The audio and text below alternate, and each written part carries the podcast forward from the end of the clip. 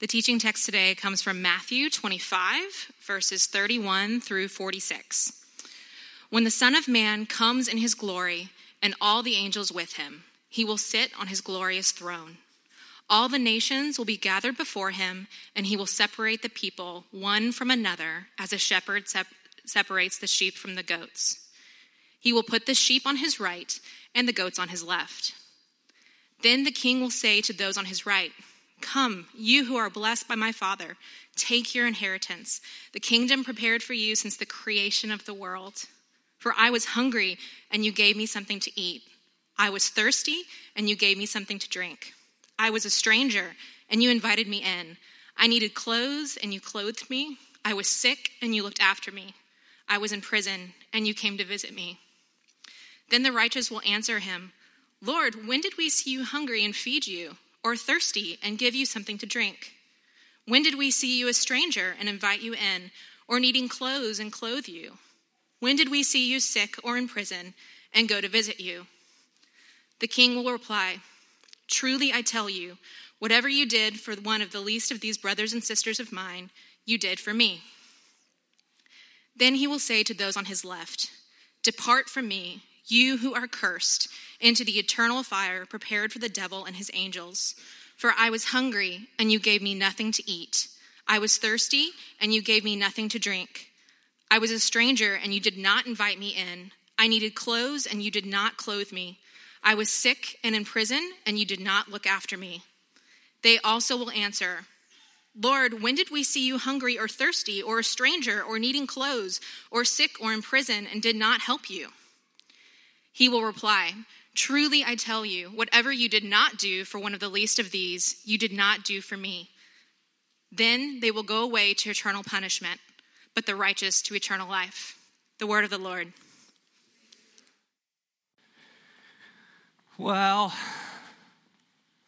good week to be a visitor, I guess. Eternal punishment.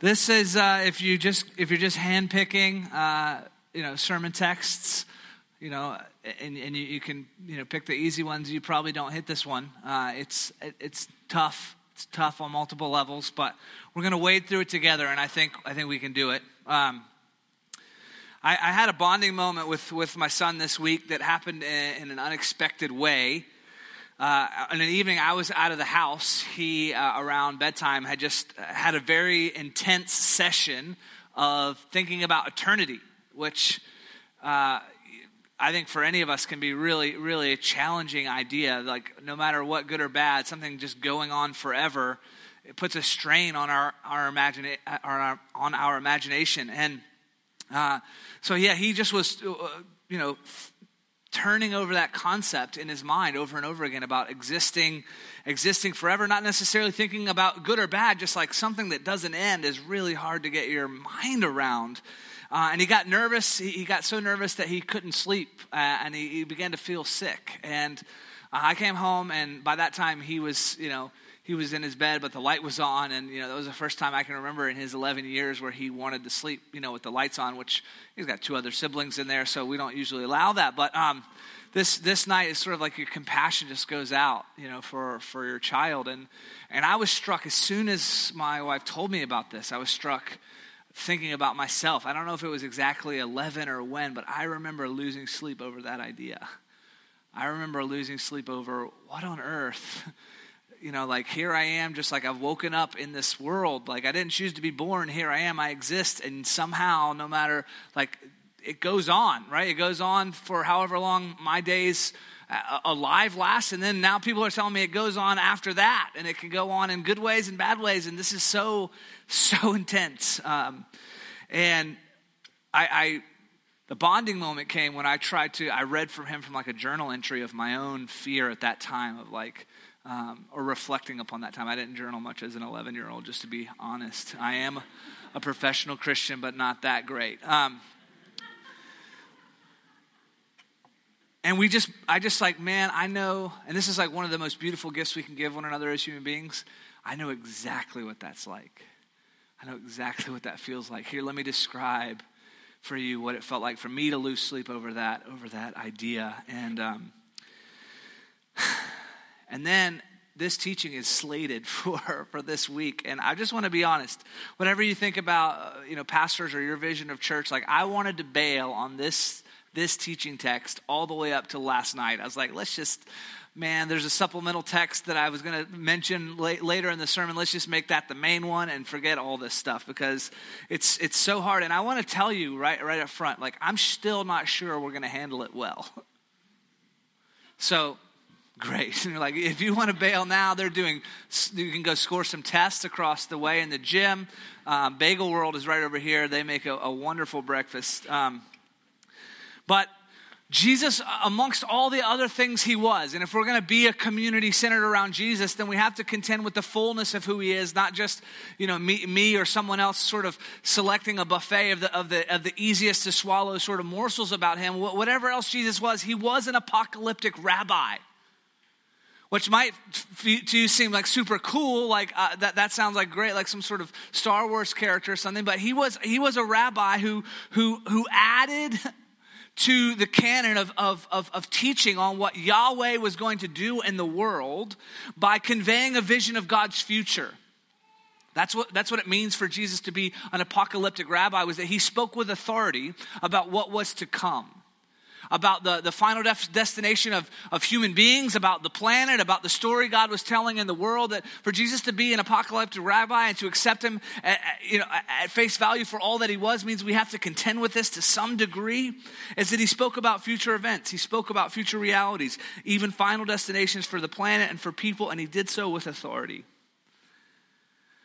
I read these apocalyptic pictures, Matthew 24, Matthew 25 are filled with them. And I, what I want to do as a preacher for you is soften them so that you're not so that you're not why because i don't want to be written off as something that you've stereotyped as, as religious leader in, in, your, in your mind or that i've stereotyped as religious leader like gleefully pounding you know pounding down and talking about talking about judgment and and resorting to an us and them mentality of like we're the ones who've got it and those out there are the people who don't have it and those people are going to receive god's judgment and we sort of get a sense of pride and delight in that and that's so far away from what i want the heart of our church to be and so i read a passage like this, and what I want to do is soften it. Because I still find it difficult to think about forever as an adult, as a pastor. But I stayed with it in part because of actually how hard it is to shake if you really let the imagery of this passage sink in. It's a picture that can rattle you. And we're talking about Jesus as the resurrection and the life. We're saying that he came and claimed to be God, that he died, a death that was significant for us thousands of years later, that it can have an effect on changing our lives. And then he, he rose from the dead and walked out of the grave. And if that's all true about God, all those positive things are true about Jesus, then, then he's God. And, and, and in a sense, we have to stop coming to him with a place of negotiating, like this will take from you, but not so much this. We have to let him rattle us from time to time. We have to be willing to, to, to be shaken at our core by what he says. And so, if you're looking for just some, you know, sunshiny day zingers, Matthew 24 and 25, Jesus teaching with an apocalyptic edge, talking about what's to come, talking about judgment, something we want to stay so far away from. This is not Jesus like meek and mild, holding lambs, California model smile. Like this, these stories have a, have a graphic edge to them because they're meant to live with you. They're meant to rattle you. Right? If you, take if you take the three stories just of Matthew 25, here, I'll, I'll give them to you. It's a story of 10 virgins, a zinger, one of your favorites. It's the story of the bags of gold or the talents, uh, is, is a story in Matthew 25. And then the one that we read here, which is the separation of the sheep and the goats. The messages of those stories right, like this is an oversimplification, but let me give you the messages of those three stories really quickly. Like you maybe could have skipped right to this in the beginning. Here's the messages of those three stories just in this chapter. The, the, the 10 virgins live with readiness, expectancy, and obedience to God because we don't know when our time is going to be up and when Jesus is going to come back. Live with readiness, expectancy, obedience to God because you don't know when, when, when, when the time is over. Second is uh, the, the talents, the, the bags of gold, people given different uh, talents and abilities. It, take risks of faith with the things that God has entrusted you with. Don't fearfully hide who you are and what God has given you away because it really matters significantly for now and forever. The, the third message, right? Take care of those people in need around us because our posture towards them is indicative of our place in the kingdom of God. Three summaries of three stories. And you know what? Those summaries are terrible for staying with you. Like you will forget those sentence summaries, but if you really listen to the teachings of Jesus and you're rattled by the imagery and the, and the provocative nature of the, of the imagery and the story is what sticks with you. Now, that's for us, we have Bibles to refer back to and we can go back and remember. But, like in an oral culture, when the majority of people Jesus was talking to didn't have scriptures at home to go back and refer to, the power of a vision like this, the power of a parable, was that the imagery stayed with you and, you, and it was simple enough that you could revisit it over and over again, but rich enough that you could be confronted by it, challenged by it, rattled by it over and over again. This is part of the mastery of how Jesus taught. But it doesn't, like that's an interesting thought, but it doesn't protect us from some of the parts of this story that do rattle us, that make us uncomfortable. So I want to get into the ones that are present, the ones I see, you might see others, and I think a few of the ones that need some further explanation. So the first thing that I think, an overarching way that, that we need to be confronted from this story is that uh, God can't be controlled. A simple thought, maybe when you came in here, you would have already agreed to that if someone asked you out front, but when it boils down to how we actually interact with God or, or, or, or, how we think about God, sometimes we can reduce him down into, into sort of like a cosmic life coach that does come alongside us when we feel like it's convenient. And we're hoping will give us a, you know, a pep talk for us to go out and live our vision. But this picture is of a wild God. who can't be controlled, who is incredibly tender and loving and welcoming the children and, and all, all the things that, that are true about Jesus. But in this instance, he is Jesus, apocalyptic rabbi, and he can't be controlled. What, God can be known. God's love and presence and power and justice can be experienced. God can be called upon. He, he can be spoken to, and, and he'll speak back. He can be re- relied upon but he cannot be controlled as one who would orbit around our sense of how things should be. That he's, he's up to things that are, that, are, that are bigger and more transcendent than that, and also smaller and more specific than that. So, when Jesus teaches on future events and future places that God is going to bring the story, when he's confronting us with this reality, he's, he's saying, listen, the, the, the vision of, of, of a self centered, self sufficient life of self expression, which we're sort of marketed to as the highest end in American life, that, that that's not quite enough. that you're dealing with reality that you can't control and a God that you can't control, and that we actually have to conform to that as opposed to trying to bend the world around us. So, we've been using these three weeks after Easter to sort of mark the shifts that take place in someone's life when they invite the wildness of this Jesus and his resurrection life into, the, in, in, into their life. When, when, when our life intersects with Jesus and we come into union with him, what takes place in our life? And we talked last week about, or two weeks ago, about the shift from death to life. Yes, there it is. There's a dramatic pause. They teach you that in seminary. Uh, and then from shame to acceptance, and this week from self to others. These, these are the ways that we're transformed when we come into relationship with this Jesus who, who can't be controlled. But sometimes when Jesus is calling us from building our life on this smaller place, maybe even a caged in place of selfishness, out into the wide pastures of being oriented around love, loving God, loving our neighbor, loving even our enemy, sometimes he has to jar us off of our comfortable place of selfishness to get us outside of ourselves and to move move us by His Spirit into a place of loving others really. And so that's when we need God to be wild. We, we need him to be an apocalyptic rabbi. We need him to have a prophetic edge. We need him to speak authoritatively about what's to come. Otherwise, we would just settle reducing Jesus down to a small, tame, comfortable Jesus that, that basically we can control and that fits tidily into the American dream. This is how Dorothy, Dorothy Sayers puts it. The people who hanged Christ, never to do them justice, accused him of being a bore. On the contrary, they thought him too dynamic to be safe. It has been left for later generations to muffle up that shattering personality and surround him with an atmosphere of tedium. We have very efficiently pared the claws of the lion of Judah certified him meek and mild, and recommended him as a fitting household pet for pale curates and pious old ladies. Those who knew him, however, objected to him as a dangerous firebrand. The teaching of Jesus was confrontational. Because if you look in chapter 26, like two sentences later, this is what you read.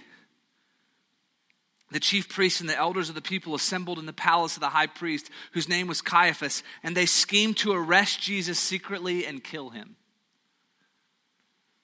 That wasn't because he was just walking around holding lambs and saying, hey, be nice, forgive people. It was because he was with authority confronting us with the reality of our hearts, with the reality of our world, with the reality of our future. God is beyond our control. The next, the next important thing I think that we see in this, in this apocalyptic vision is that Jesus, in this vision, is king and fit to judge. We get different pictures of Jesus, right? We walk through Advent, we see him coming, you know, the majesty of God clothing himself in the weakness of an infant. We see Jesus, you know, as a 12 year old getting lost from his family. We see Jesus hungry and thirsty in the wilderness. We see Jesus exhausted. We see Jesus teaching. We see Jesus in all these different situations. But when Jesus comes in this apocalyptic vision, he is the king and he's fit to judge. This is how the vision starts. When the Son of Man comes in his glory with all his angels with him, he will sit on his glorious throne. All the nations will be gathered before him, and he will separate the people one from another as a shepherd separates the sheep from the goats, and he will put the sheep on his left and the goats on his right. I went back and I was looking, these five shifts death to life, shame to acceptance, self to others, consumerism to mission, striving to abiding. These are ways we've thought about discipleship at Trinity Grace for years. So, this isn't the first time in a sermon I've ever mentioned self to others. And I went back and looked at the very last time we taught on this. And the passage we used was from Philippians 2. This is what I almost wanted to change it to instead of doing Matthew 25 today, because this is the vision of Jesus that we love, right? Listen to this. In your relationship with one another, have the same mindset as Christ Jesus, who, being in very nature God, did not consider equality with God something to be used to his own advantage. Rather, he made himself nothing by taking the very nature of a servant. Yes, that's the Jesus I want. The Jesus who emptied himself for us, who, who's poured himself out, who is God and yet expressed himself in this majestic humility that he, he came and, and, and fully entered our story, that whatever else, as we suffer, he's been in the middle of it with us. I love that part about Jesus. But actually, that same passage, just a little while later, it says this Therefore, God exalted him to the highest place and gave him the name that is above every name, that at the name of Jesus every knee should bow, in heaven and on earth and under the earth, and that every tongue acknowledge that Jesus Christ is Lord to the glory of the Father. He's, he's absolutely both. And we have to have him as, as both. This is the Jesus who has demonstrated the character of God in love, in mercy, and incarnating in our story, and beauty, and the truth of God, and the way of the kingdom. But now he's also exalted to the name that is above every name, to this high place of, of authority, of power, of truth, and honor. Judgment is an uncomfortable idea to consider that our lives really, truly, the substance of them are going to be evaluated the choices and opportunities that we had in our time on earth is going to be considered in a meaningful way before God and there's going to be there's there's like consequence to that. But I'm so glad that the person doing the judgment is this same Jesus who came and emptied himself as a servant, who demonstrated his extravagant love for us, who, who, who, who, who was willing. Ultimately, like there is a, a core longing in our, in our human hearts for justice to be done in the world, for things to be made right. I love N.T. Wright has, has helped shape my understanding and thinking and given me tremendous comfort around this idea. I'll give you uh, what he said in response to this passage. In order for justice to be fully accomplished, listen, Justice is one of the most profound longings of the human race. If there is no justice, then deep within ourselves we know that something is out of joint. Justice is hard to define and harder still to put into practice, but that has never stopped human beings and society seeking it, praying for it, and working to find ways of doing it better. And justice doesn't simply mean punishing wickedness, though that is regularly involved. It means bringing the world back into balance. Central to the Jewish and Christian traditions is the belief that this passionate longing for justice comes from the Creator God Himself. Jews and Christians believe that he will eventually do justice on a worldwide scale in a way that the international court could only dream of. God's judgment will be seen to be just and it will put the world to rights. The heading we're considering right now is Jesus is king and fit to judge. There's no one else as qualified. No one else who carries the level of compassion, no one else who carries the level of wisdom, no one else who carries the level of, of, of, of self giving love and salvation. Only Jesus is able ultimately to accomplish this type of justice. Now, he can accomplish it and does accomplish it through his the body of Christ in, in many ways. We get many glimpses of justice being done through, through human beings, through believers and non believers in the world. God working in, in, the, in the middle of our story. But ultimately, like final, cosmic, uh, ultimate, worldwide scale justice, only Jesus can bring that. That's why the warnings about us making final determinations on someone's story and life are so strong. We're not ready or equipped to do that. The, let's leave room for God to still move. Let's re- leave room for God to still be at work in, in our lives as much as any, right? We're not,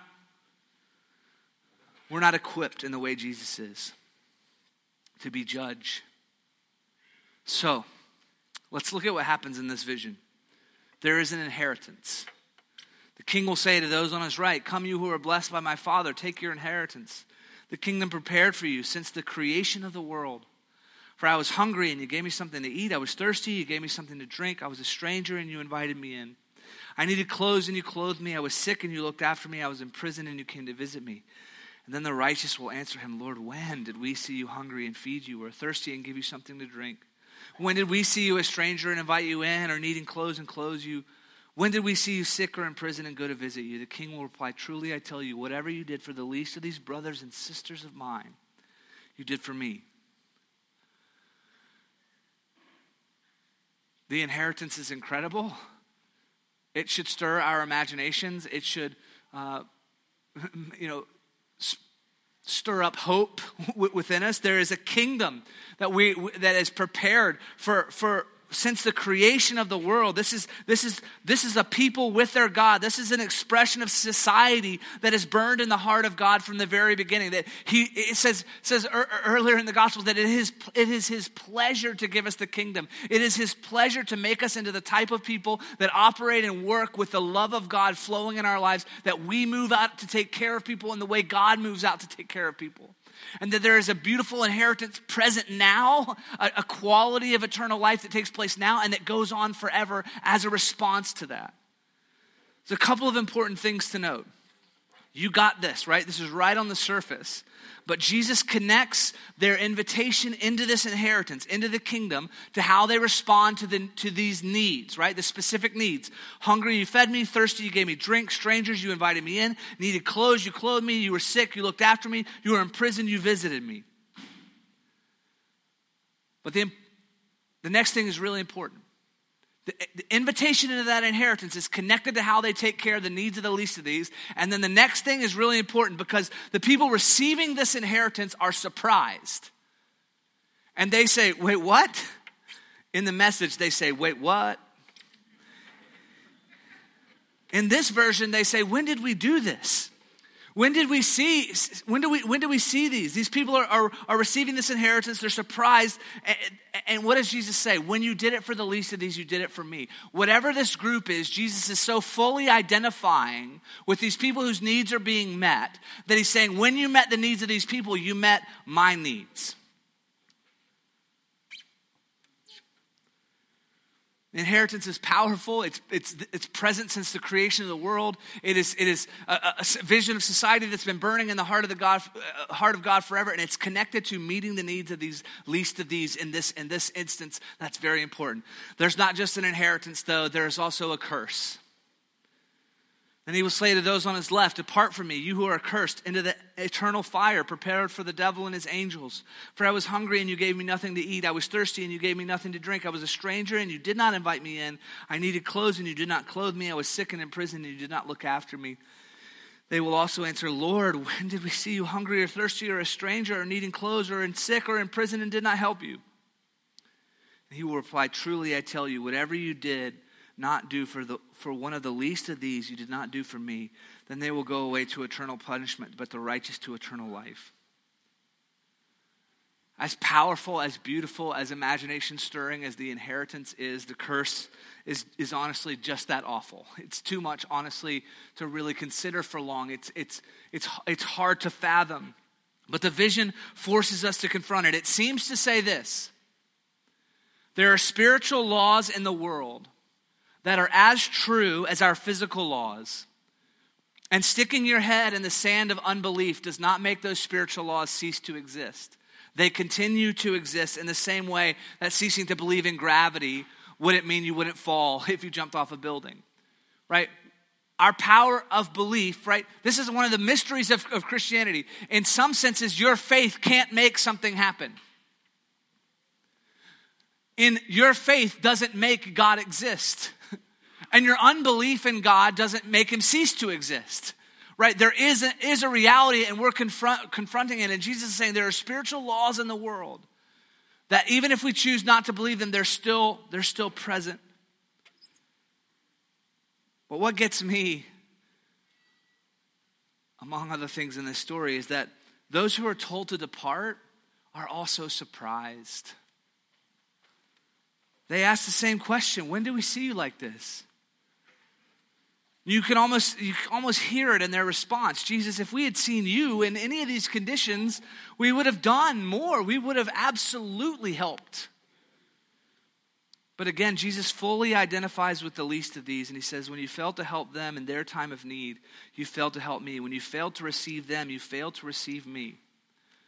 So the question I'm asking at this point, and I hope you're asking too, is who are the least of these? Because it's really important. And this is where it gets hard also. There's two primary interpretations uh, of who the least of these are. I'm going to give you both of them. The first one I'm going to give you is the more popular level version that people read this, this, this vision now and, and, and, they most often jump to. Uh, it's, it's not as old as the, as the more traditional view of interpreting this, this vision. Um, the second one I'm going to mention has actually more weight of history behind it, though it is surprising to us on some level if we've only been reading it with the popular interpretation in our mind. And if you don't know what I'm talking about yet, that's fine because we haven't gotten into it, okay? Great. The first interpretation of who the least of these are is simply the poor.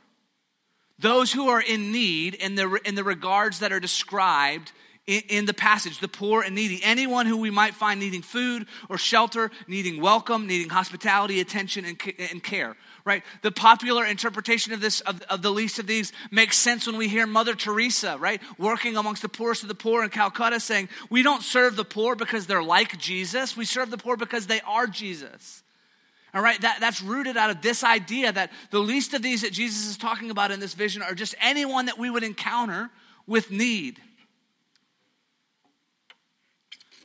And the fact of the matter is, here's what we need to, to concede. If you took this teaching in Matthew 25 out of the New Testament, there's still an overwhelming ethic that followers of Jesus should take care of the poor and needy. Actually, the intensity with which Jesus makes the point in this, in this it's like you've already, you've already said this so many other times. To take care of the poor and needy is part of our responsibility as followers of Jesus. And it's what sort of begins to, to, to cause a problem with that first interpretation of who the least of these are being what's being referred to here. Does that make sense?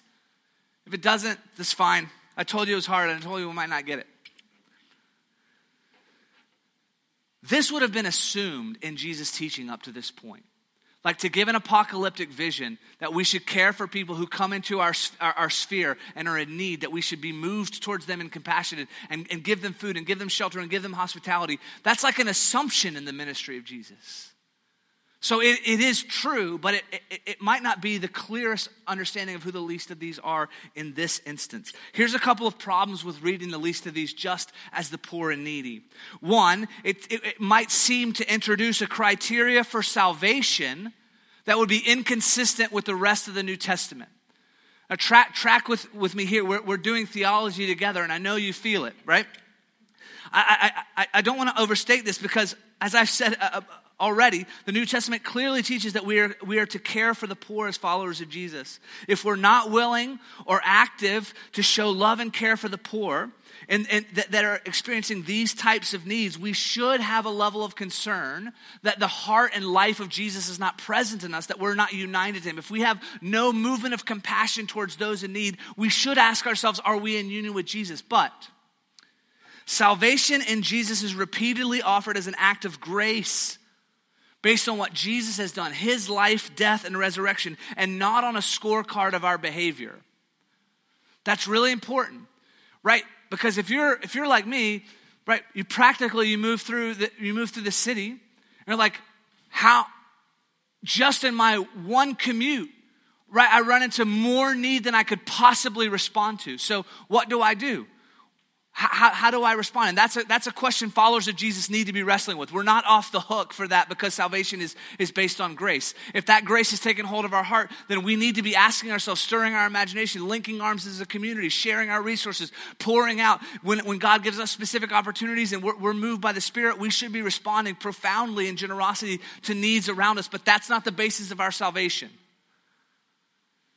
It's, it's, we're, we've not shifted into the, Jesus isn't with this, this vision shifting us into an entirely works based vision of salvation. Does that, that make sense? We're tracking together. I see at least two people have nodded, so I'm going to keep going.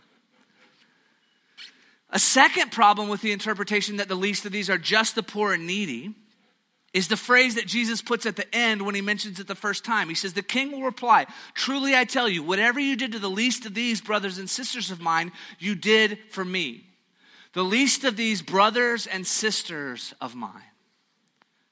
Whoever the least of these are, Jesus is calling them brothers and sisters. And though Jesus does deeply relate to the poor in general, those who are his brothers and sisters, according to what he says earlier in the Gospels, are those who do the will of his Father. It is his disciples who are his brothers and sisters. Now, earlier, there's a clue that helps us with interpretation here. Earlier in Matthew 10, Jesus sends out the disciples on a mission of love to, to go and proclaim the gospel, the message of the kingdom, to pray for healing, to, to, to, to, to do the works that G- Jesus was doing himself. He sends them out to do it. And what happens is they face the exact needs that are mentioned in Matthew 25. They, they face those needs in Matthew 10. And Jesus tells them when they're going out these words Anyone who welcomes you, this is from Matthew 10, anyone who welcomes you welcomes me. And anyone who welcomes me welcomes the one who sent me. Whoever welcomes a prophet as a prophet will receive a prophet's reward, and whoever welcomes a righteous person as a righteous person will receive a righteous person's reward. And if anyone gives even a cup of cold water to one of these little ones who is my disciple, truly I tell you, that person will certainly not lose their reward. So we can begin to see that there is some level of a problem with just thinking of the least of these as the poor in general, but specifically, the interpretation here and the, and the weight of eternal cosmic consequences associated with it seems to, to, to, to lend that this is talking about the people that Jesus has fully identified himself with, so much so that to reject them and their message is actually to reject Jesus. And now we're closer to the overall message of what the gospel is in the rest of the New Testament. That yes, to reject Jesus does have these profound, forever consequences. But I want to say this is hard for us. And it's hard for us, especially if we've been hearing and thinking about the interpretation of the least of these just as generally the poor, for a couple of reasons. Most of us are not living in the life circumstances and conditions of the first century disciples who had left their livelihoods and families to follow Jesus.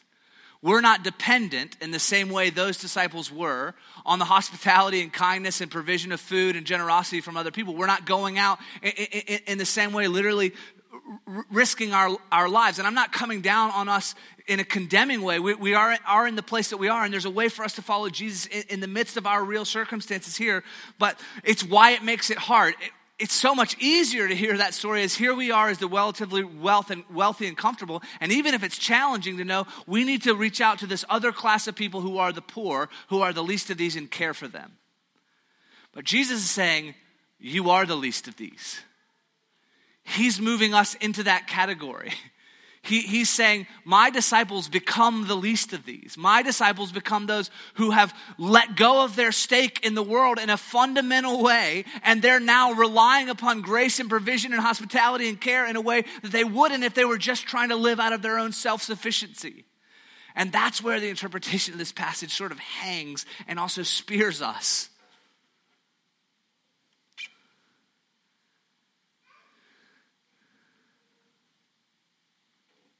Jesus is saying, I have fully identified with my disciples. That is a message of the gospel.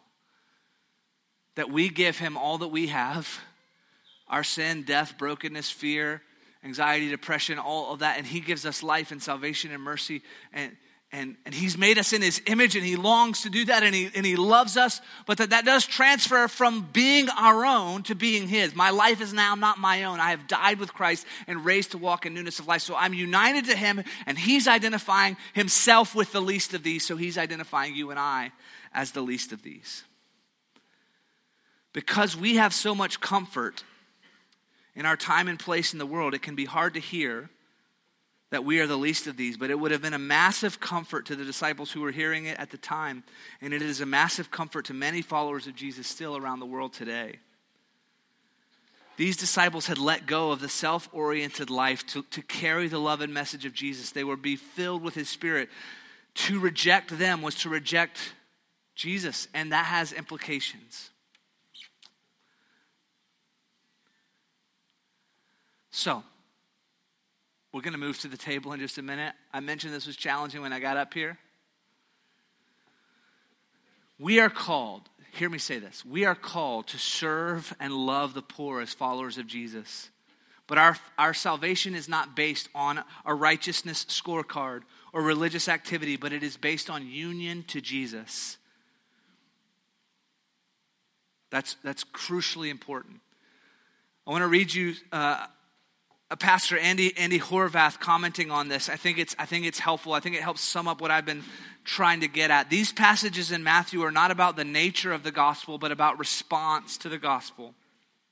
The gospel is holistic, addressing every area of life. Thus, our response involves membership in a community of self sacrificial service, not just cognitive assent to an otherworldly claim. Following Jesus has both mental and physical dimensions, assent and obedience. Perhaps a deeper humility and vulnerability should be a part of our Christian witness. After all, it is not them out there who are the least of these, we are. Perhaps we should start to live to live in that way.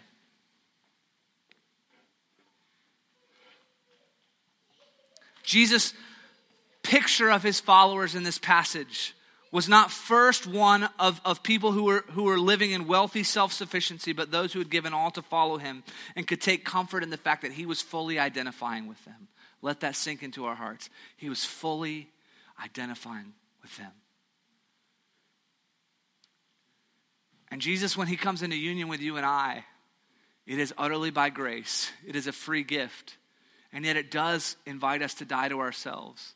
And even if we may remain in some senses in, in, the same circumstances and position, there is a dispossessing of what we have that we relinquish it to God and say, My life really isn't my own. My time really isn't my own. My money really isn't my own. My, even my, my energy isn't really my own. It is given over to God. And I'm trusting that He's going to supply those fundamental needs of my life in His way. This is a challenging call from self to others to trusting and loving God in such a way that we could trust and love our neighbors generously.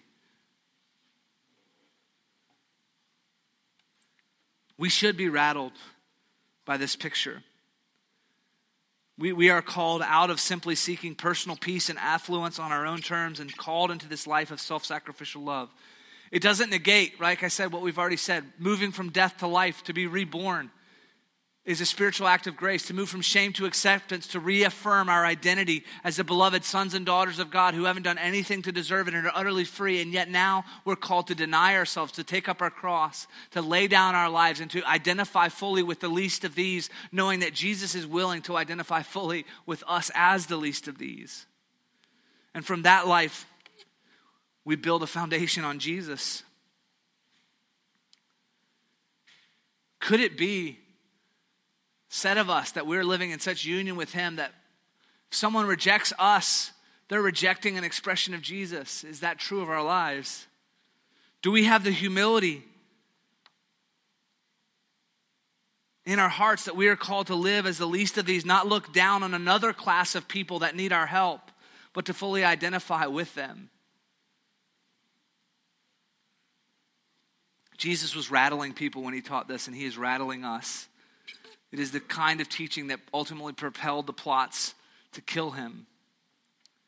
But if we are willing to unite with Jesus in his way in the world, we can take great comfort that he unites himself to us and he is moving us from that small, caged off place of selfishness to a place of loving God with our heart, soul, mind, and strength and loving our neighbor as ourselves. And the king will say to those on his right, Come, you who are blessed by my Father, the grace is present there. Take your inheritance, the kingdom prepared for you since the creation of the world. It is rattling, it is difficult, and it is also worth it, and it is also forever. Heavenly Father, I pray in the name of Jesus that you would help us, Holy Spirit.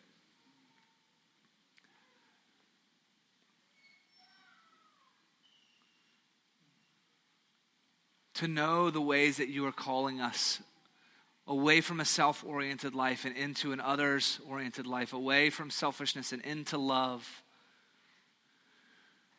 God, I, I, sit with my brothers and sisters under the weight of this word myself.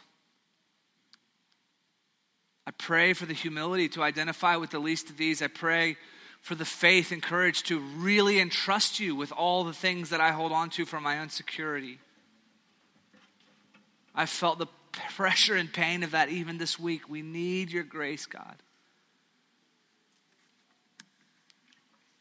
Would you help us to build our life on you? Would you help us to fully identify with you, knowing that you fully identify with us? May that gospel message change our hearts again this morning. Show us how to respond. Lead each, each one here by your Holy Spirit. In Jesus' name, amen.